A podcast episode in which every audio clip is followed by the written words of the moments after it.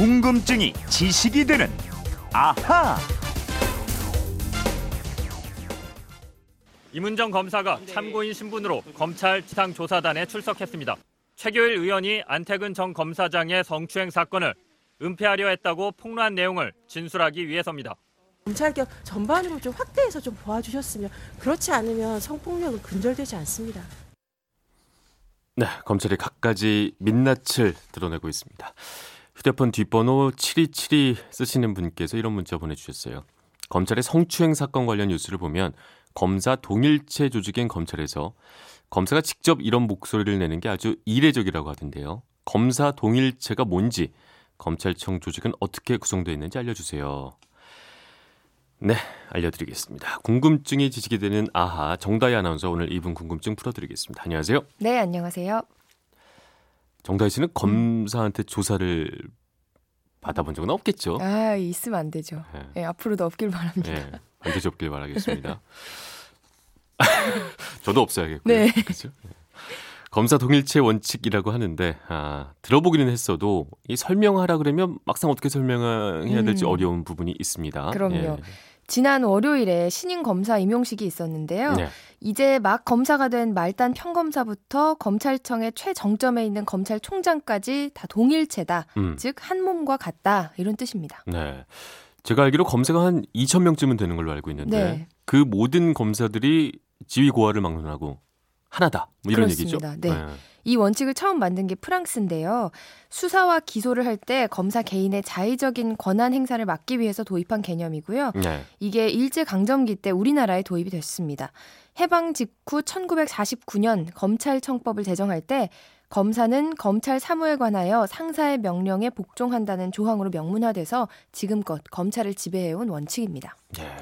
무서운 조항이네요. 그렇죠. 상사의 명령에 복종한다. 음, 그러니까 니들 개인 의견보다는 내 말을 들어라. 그렇죠. 아, 이 뭐 군대나 비슷한 느낌도 들고요. 음. 어, 그럼 아직까지도 이 검사 동일체 원칙이 법에 들어 있는 건가요? 어, 2004년까지 55년 네. 동안 존속됐다가 2004년에 법이 개정되면서 관련 조항이 없어지긴 했습니다. 예. 대신에 검찰 사무에 관한 지휘 감독 규정을 신설해서요. 하급 검사가 상급 검사가 하는 지휘 감독의 적법성과 정당성 여부에 대해서 이의를 제기할 수 있도록 하고 있습니다. 아, 그럼 이제 이의 제기는 할 수 있다. 그럼 없어졌다고 볼 수는 있겠군요. 어, 그런데요. 예, 바로 예. 다음 조항인 7조 2항에 네. 1. 검찰총장, 각급 검찰청의 검사장 및 지청장은 소속 검사로 하여금 그 권한에 속하는 직무의 일부를 처리하게 할 수 있다. 예. 2. 검찰총장, 각급 검찰청의 검사장 및 지청장은 소속 검사의 직무를 자신이 처리하거나 음. 다른 검사로 하여금 처리하게 할 수 있다. 이런 내용이 아. 있어서 사실상 문의만 바뀐 거라는 지적이 많고요.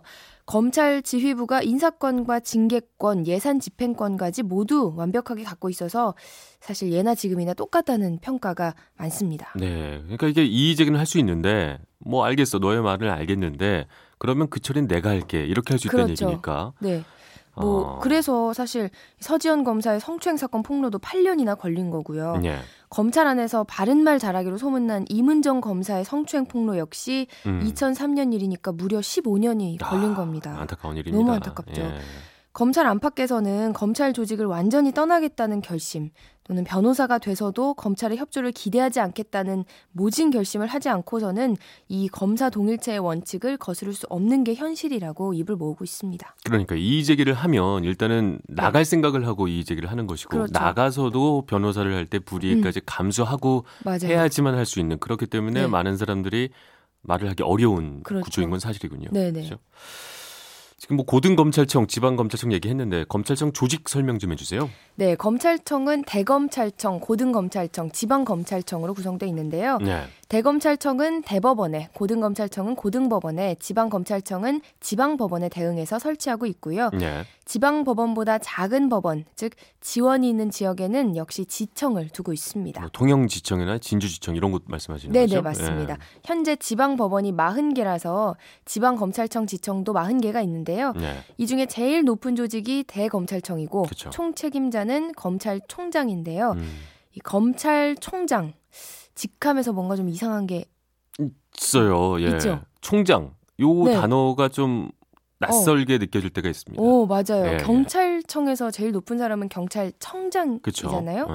그리고 감사원의 수장은 감사원장, 대법원에서 제일 높은 수장은 대법원장인데 이 검찰청을 총괄하는 수장은 검찰청장이어야 맞는 것 그쵸. 같지만 그게 아니라 검찰총장입니다. 그러니까 청자 음. 대신 총자를 붙인 이유가 있을 것 같아요. 네, 이 총장 할 때 총자가 거느릴 총자인데요. 예. 검찰 조직을 거느리고 통괄한다는 뜻을 갖고 있어요. 예. 그래서 과거 권위주의 시절이나 봉건주의 시대처럼 국민에게 군림하는 것을 당연한 당연시하는 일제의 잔재, 군사 문화의 잔재가 이 명칭에 고스란히 남아 있는 거다. 이런 비판도 꽤 있습니다. 예. 이게 사실 명칭이 많은 것들을 규정하는 건데 그렇죠. 이렇게 거느릴 총을 쓴다는 것 자체가 음. 아 그렇죠. 권위적이라는 얘기죠. 좀. 그렇게 볼 수 있겠습니다. 음. 검찰총장이라는 이름도 이름이지만 또 검사에 대한 예우, 처우도 다른 공무원과는 차이가 나죠. 네, 맞습니다. 행정고시나 외무고시 합격자는 5급 사무관으로 공무원 생활을 시작하지만 예. 사법고시에 합격해서 사법연수원을 마치고 검사로 발령받으면 3급 부의사관의 처우를 받는다. 이렇게 알려져 왔는데요. 예. 이 검사 정확히 말해서 검찰관이나 법관은 특정직 공무원으로 급수가 일단 없습니다. 그렇죠. 공무원은 공무원인데 뭐 5급, 4급 이렇게 올라가는 게 없다는 얘기잖아요. 네, 맞습니다. 검찰청법 6조에 보면요. 검사의 직급은 검찰총장과 검사로 구분한다. 이렇게 음. 되어 있습니다. 그러니까 검사장이나 부장검사 이런 명칭은 직급은 아니고요. 그냥 직위일 뿐입니다. 직위는 어떻게 올라가게 되는 거죠?